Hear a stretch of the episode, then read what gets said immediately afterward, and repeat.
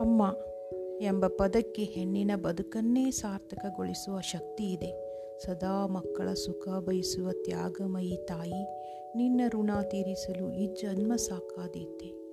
ಎಲ್ಲರಿಗೂ ನಮಸ್ಕಾರ. ನಾನು ಭಾರತಿ ರಾಠೋಡ್ ಅಂತ ಇನ್ಸ್ಪಿರೇಷನ್ ಪಾಡ್ಕಾಸ್ಟಿಂದ ಹೆಣ್ಣು ತಾಯಾದಾಗ ಅವಳಲ್ಲಿನ ಆಸೆಗಳು ಬತ್ತು ಹೋಗುತ್ತದೆ ಎಂದು ಅನಿಸುತ್ತದೆ. ಮಗು ಜನಿಸಿದಾಗ ಒಂದು ಹೆಣ್ಣು ತಾಯಿಯಾಗಿ ತನಗೆ ತಾನೇ ಜನ್ಮ ನೀಡಿಕೊಳ್ಳುತ್ತಾಳೆ. ಅಮ್ಮನ ಹತ್ತಿರ ನಿನಗೆ ನಿನ್ನದೇ ಆದ ಆಸೆಗಳಿಲ್ಲವಾ ಎಂದು ಕೇಳಿದರೆ ನಿಮ್ಮೆಲ್ಲರ ಆಸೆಯೇ ನನ್ನ ಆಸೆ. ನೀವೆಲ್ಲ ಚೆನ್ನಾಗಿದ್ದರೆ ಸಾಕು ಎನ್ನುತ್ತಾಳೆ.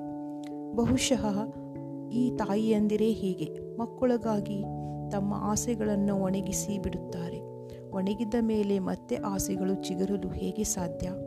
ತನ್ನ ಸ್ವಾರ್ಥಗಳನ್ನು ಅಡಗಿಸಿಕೊಂಡು ಮಕ್ಕಳಿಗೆ ತನ್ನ ಜೀವನವನ್ನು ಮೀಸಲಿಡುತ್ತಾಳೆ. ನಿಸ್ವಾರ್ಥದ ಭಾವಗಳು ಅವಳಲ್ಲಿ ಸ್ವಾಭಾವಿಕವಾಗಿ ಹುಟ್ಟುಕೊಳ್ಳುತ್ತಾ ಹೋಗುತ್ತದೆ. ತುಂಬ ಮನ, ತುಂಬು ಮನಸ್ಸಿನಿಂದ ಒಬ್ಬ ಶಿಕ್ಷಕಿಯಾಗಿ, ಹತ್ತಿರದ ಗೆಳತಿಯಾಗಿ, ಮಕ್ಕಳಲ್ಲಿ ಪ್ರೀತಿ, ಸ್ನೇಹದ ಮಧುರ ಭಾವನೆಗಳನ್ನು ಮಕ್ಕಳ ಮನದಲ್ಲಿ ತುಂಬಿಸುತ್ತಾ ಹೋಗುತ್ತಾಳೆ. ಮಕ್ಕಳ ಜಗತ್ತಿನಲ್ಲಿ ಅವಳು ಅವಳನ್ನೇ ಮರೆಯುತ್ತಾಳೆ. ಎಷ್ಟರ ಮಟ್ಟಿಗೆ ಅವಳು ನಿಸ್ವಾರ್ಥಿಯಾಗುತ್ತಾಳೆಂದರೆ ದೇವರೇ ನನಗೆ ಏನಾದರೂ ಪರವಾಗಿಲ್ಲ. ನನ್ನ ಮಕ್ಕಳನ್ನು ಚೆನ್ನಾಗಿಡು ಎಂದು ದೇವರಲ್ಲಿ ಪ್ರಾರ್ಥಿಸುತ್ತಾಳೆ.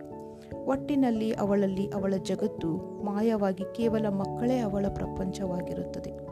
ಆದರೆ ಮಕ್ಕಳು ಬೆಳೆಯುತ್ತಾ ಹೋದಂತೆ ಅವರು ಅವರ ಲೋಕದಲ್ಲಿ ಜೀವಿಸುತ್ತಾ ಹೋಗುತ್ತಾರೆ. ಅವರಿಗೆ ಶಿಕ್ಷಣ, ವೃತ್ತಿ ಮುಖ್ಯವಾಗುತ್ತಾ ಹೋಗುತ್ತದೆ. ತಾಯಿ, ಭೂಮಿ ತಾಯಿಯಂತೆ ಮಕ್ಕಳು ಏನು ಮಾಡಿದರೂ ಅವಳ ಅಂತಃಕರಣದಲ್ಲಿ ಕ್ಷಮೆ ಅನ್ನುವುದು ಇದ್ದೇ ಇರುತ್ತದೆ. ಮಕ್ಕಳು ಮಾಡುವ ತಪ್ಪನ್ನು ಕ್ಷಮಿಸಿ ಆಶೀರ್ವಾದ ಮಾಡುತ್ತಿರುತ್ತಾಳೆ.